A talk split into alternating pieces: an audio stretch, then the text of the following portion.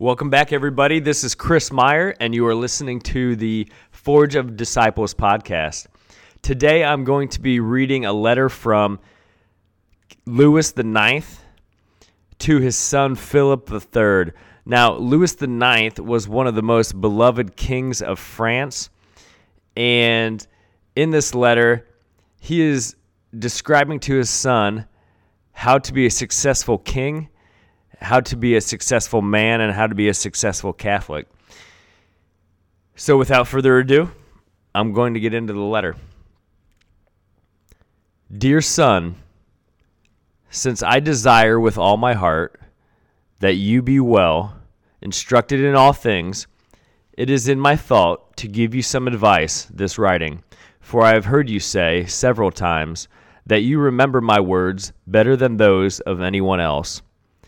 Therefore, dear son, the first thing I advise you is that you fix your whole heart upon God and love him with all your strength. For without this, no one can be saved or be any worth. You should, with all your heart, shun everything which you believe to be displeasing to Him, and you ought especially to be resolved not to commit mortal sin, no matter what may happen, and should permit all your limbs to be hewn off and suffer every manner of torment, rather than fall knowingly into mortal sin. If our Lord send you any adversity, whether illness, or other in good patience, thank him for it. You should receive it in good patience and be thankful for it, for you ought to believe that he will cause everything to turn out for your good. And likewise, you should think that you have well merited it, and more also, should he will it, because you have loved him but little and served him but little, and have done many things contrary to his will. If our Lord send you any prosperity, either health of body or other thing, you ought to thank him humbly for it. And you ought to be careful that you are not the worse for it, either through pride or anything else, for it is a very great sin to fight against our Lord with his gifts. Dear son, I advise you that you accustom yourself to frequent confession and that you choose always as your confessors men who are upright and sufficiently learned, and who can teach you what you should do and what you should avoid. You should carry yourself that your confessors and other friends may dare confidently to reprove you and show you your faults. Dear son, I advise you that you listen willingly and devoutly the services of the Holy Church and when you are in church, avoid the frivolity and trifling, and do not look here and there, but pray to God with lips and hearts alike, while entertaining sweet thoughts about Him, and especially at the Mass, when the body and blood of our Lord Jesus Christ are consecrated, and for a little time before. Dear son, have a tender, pitiful heart for the poor and for all those whom you believe to be in misery of heart or body, and according to your ability, comfort and aid them with some alms. Maintain the good customs of your realm, and put down the bad ones. Do not oppress your people, and do not burden them with tolls or tallies, except under very great necessity. If you have any unrest of heart, of such a nature that it may be told, tell it to your confessor or to some upright man who can keep your secret, you will be able to carry more easily the thought of your heart. See to it that those of your household are upright and loyal. And remember the scripture which says, Love those who serve God and who render strict justice and hate covetousness, and you will profit, and you will govern your kingdom well. Dear son, see to it that all of your associates are upright whether clerics or laymen, and have frequent good converse with them, and flee the society of the bad, and listen willingly to the word of God, both in open and in secret, and purchase freely prayers and pardons. Love all good, and hate all evil, in whomsoever it may be. Let no one be so bold as to say in your presence words which attract and lead to sin and do not permit words of distraction to be spoken of another behind his back. Suffer it not that any ill be spoken of God or his saints in your presence without taking prompt vengeance. But if the offender be a clerk or so great a person that you ought not to try him, report the matter to him who is entitled to judge it. Dear son, give thanks to God often for all the good things he has done for you, so that you may be worthy to receive more in such a manner that if it pleases the Lord, that you come to the burden and honor of governing the kingdom, you may be worthy to receive the sacred unction wherewith the kings of France are consecrated. Dear God, if you come to the throne, strive, dear, I'm sorry, dear son, if you come to the throne, strive to have that which befits a king.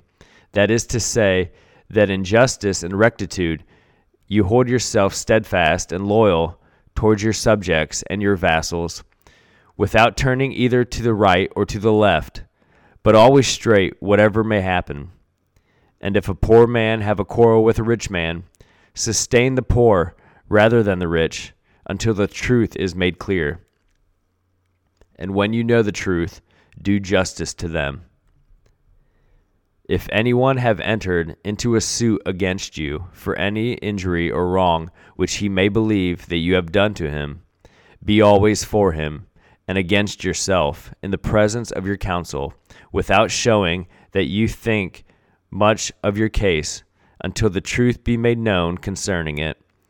For those of your counsel might be backward in speaking against you and this you should not wish, and command your judges that you be not in any way upheld more than any others. For thus will your conciliars judge more boldly according to right and truth. If you have anything belonging to another, either of yourself or through your predecessors, if the matter is certain, give it up without delay however great it may be, either in land or money or otherwise. If the matter is doubtful, have it inquired into by wise men promptly and diligently. And if the affair is so obscure that you cannot know the truth, make such a settlement by the counsels of upright men that your soul and the soul of your predecessors may be wholly freed from the affair. And even if you hear someone say that your predecessors made restitution, make diligently inquiry to learn if anything remains to be restored. And if you find that such is the case, cause it to be delivered over at once, for the liberation of your soul and the souls of your predecessors. You should seek earnestly how your vassals and your subjects may live in peace and rectitude beneath your sway. Likewise, the good towns and the good cities of your kingdom and preserve them in the estate and the liberty in which your predecessors kept them. Redress it, and if there be anything to amend, amend and preserve their favor and their love. For it is by the strength and the riches of your good cities and your good towns that the native and the foreigner, especially your peers and your barons, are deterred from doing ill to you. I will remember that Paris and the good towns of my kingdom aided me against the barons when I was newly crowned. Honor and love all the people of the Holy Church, and be careful that no violence be done to them, and that their gifts and alms, which your predecessors have bestowed upon them, be not taken away or diminished and I wish here to tell you what is related concerning King Philip, my ancestor, as one of his council, who said he heard it, told it to me. The king one day was with his privy council, and he was there who told me these words. And one of the king's conciliars said to him, How much wrong and loss he suffered from those of the Holy Church, in that they took away his rights and lessened the jurisdiction of his court, and they marveled greatly how he endured it. And the good king answered, I am quite certain that they do, do me much wrong, But when I consider the goodness and kindness which God has done me, I had rather that my rights should go than have a contention or awaken a quarrel with the Holy Church. And this I tell, tell you that you may not lightly believe anything against the people of the Holy Church. So love them and honor them and watch over them, that they may in peace do the service of our Lord. Moreover, I advise you to love dearly the clergy, and so far as you are able, do good to them and their necessities, and likewise love those by whom God is most honored and served, and by whom the faith is preached and exalted. Dear son, I advise that you love the reverence your father and your mother willingly remember, and keep their commandments, and be inclined to believe their good counsels. Love your brothers, and always wish their well being and their good advancement, and also be to them in the place of a father, to instruct them in all good. But be watchful lest, for the love which you bear to one, you turn aside from right doing, and do to the others that which is not met. Dear son, I advise you to bestow the benefit the benefices of holy church which you have to give upon good persons of good and clean life, and that you bestow them with the high Council of upright men. And I am of the opinion that it is preferable to give them to those who hold nothing of Holy Church, rather than to others. For if you inquire diligently, you will find enough of those who have nothing, who will use wisely that entrusted to them. Dear son, I advise you that you try with all your strength to avoid warring against any Christian man unless we have done you too much ill. And if wrong be done to you, try several ways to see if you can find how you can secure your rights before you make war. And act thus in order to avoid the sins which are committed in warfare. And if it fall out that it is needful that you should make war, either because some of your vassals has failed to plead his case in court, or because he has done wrong to some church, or to some poor person, or to any other person whatsoever, and is unwilling to make amends out of regard for you, or for any other reasonable cause, whatever the reason for which is for which it is necessary for you to make war, give diligent command to the poor folk who have done so wrong or crime be protected from damage to their vines, either through fire or otherwise. For it were more fitting that you should constrain the wrongdoer by taking his own property, either towns or castles, by force of siege, than you should devastate the property of the poor. And be careful not to make and be careful not to start the war before you have good counsel that the cause is most reasonable. And before you have summoned the offender to make amends, you have waited as long as you should. And if he ask mercy, you ought to pardon him and accept his amends, so that God may be pleased with you. Dear son, I advise you to appease wars and contentions, whether they be yours or those of your subjects just as quickly as may be. For it is a thing most pleasing to our Lord. And Monsignor Martin gave us a very great example of this. For one time, when our Lord made it known to him that he was about to die, he set out to make peace between certain clerks of his archbishopric. And he was of the opinion that in doing so, he was living a good end to life.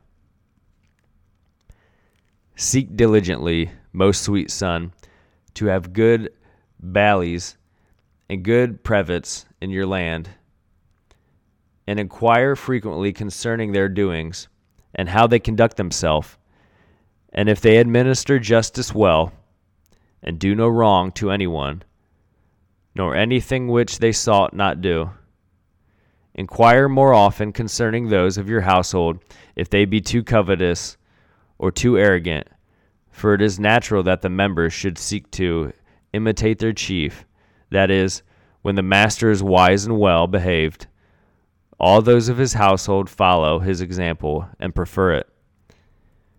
For however much you ought to hate evil in others, you should have more hatred for the evil which comes from those who derive their power from you than you bear to the evil of others. And the more ought you be on your guard and prevent this from happening. Dear son, I advise you always to be devoted to the Church of Rome and the sovereign pontiff, our Father, and to bear him the reverence and honor which you owe to your spiritual father.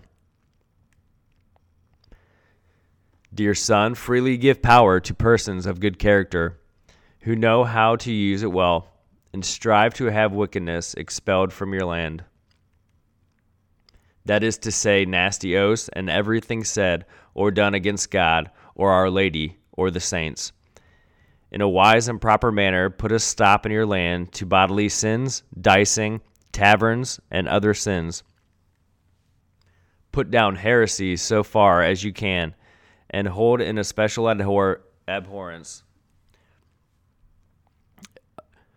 all sorts of people who are hostile to the faith so that your land may be well purged of them, in such a manner as, by the sage counsel of good people, may appear to you advisable. Further, the right with all your strength. Moreover, I admonish you that you strive most earnestly to show your gratitude for the benefits which our Lord has bestowed upon you, and that you may well know how to give him thanks, therefore.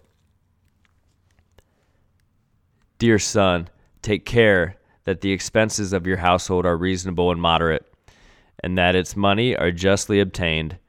And there is one opinion that I deeply wish you to entertain. That is to say, that you keep yourself free from foolish expenses and, e- and evil exactions, and that your money should be well expanded and well acquired and this opinion together with the other opinion which are suitable and profitable, I pray that our Lord may teach you. Finally, sweet son, I conjure and require you that, if it please our Lord that I should die before you, you have my soul secured with masses and orations, and that you send through the congregations of the kingdom of France and demand their prayers for my soul that you grant me a special and full part in all the good deeds which you perform. In conclusion, dear son, I give you all the blessings which a good and tender father can give to a son, and I pray our Lord Jesus Christ, by his mercy, by the prayers and merits of his blessed mother, the Virgin Mary, and the angels and archangels, and of all the saints, to guard and protect you from doing anything contrary to his will, and to give you grace to do it always, so that he may be honored and served by you. And this may he do to me as to you by his great bounty, so that after this mortal life we may be able to be together with him in the eternal life and see him, love him, praise him without end. Amen. And glory, honor, and praise be to him who is one God, with the Father and the Holy Spirit, without beginning and without end. Amen. So that concludes the letter from St. Louis to his son. It's basically just a, letter from a father instructing his son how to be a good king and a good Christian man. I know it was fairly long and fairly in depth, but it really is a guide of living a morally right life. So I'm just going to break down 10 rules from St. Louis to his son that stood out to me throughout this letter. Number one, fix your whole heart on God and love Him. Number two, give thanks in both good times and in bad times, for you've been given much. Number three, go to confession frequently. Number four, surround yourself with moral people and live to the standards of those morals. Number five, do not tolerate those who offend God.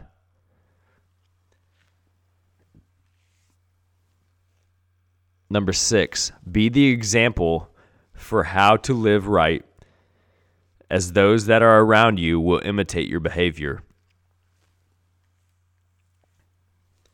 Number seven, do not profit unfairly at the expense of others. Number eight, promote and support those around you who have good character.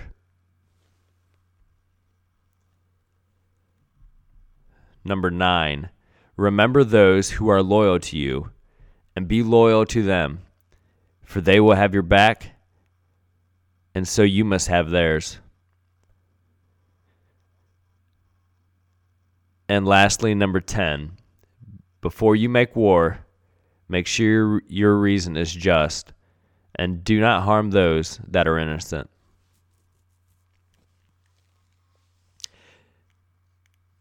So, those are my 10 takeaways from St. Louis's letter.